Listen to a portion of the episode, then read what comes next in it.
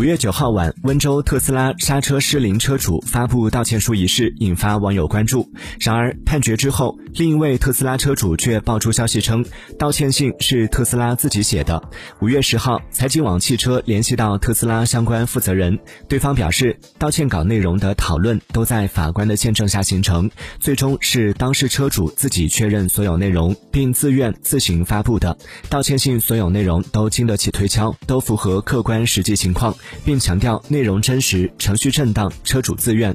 随后，财经网汽车尝试联系当事车主，但截至发稿时未获回应。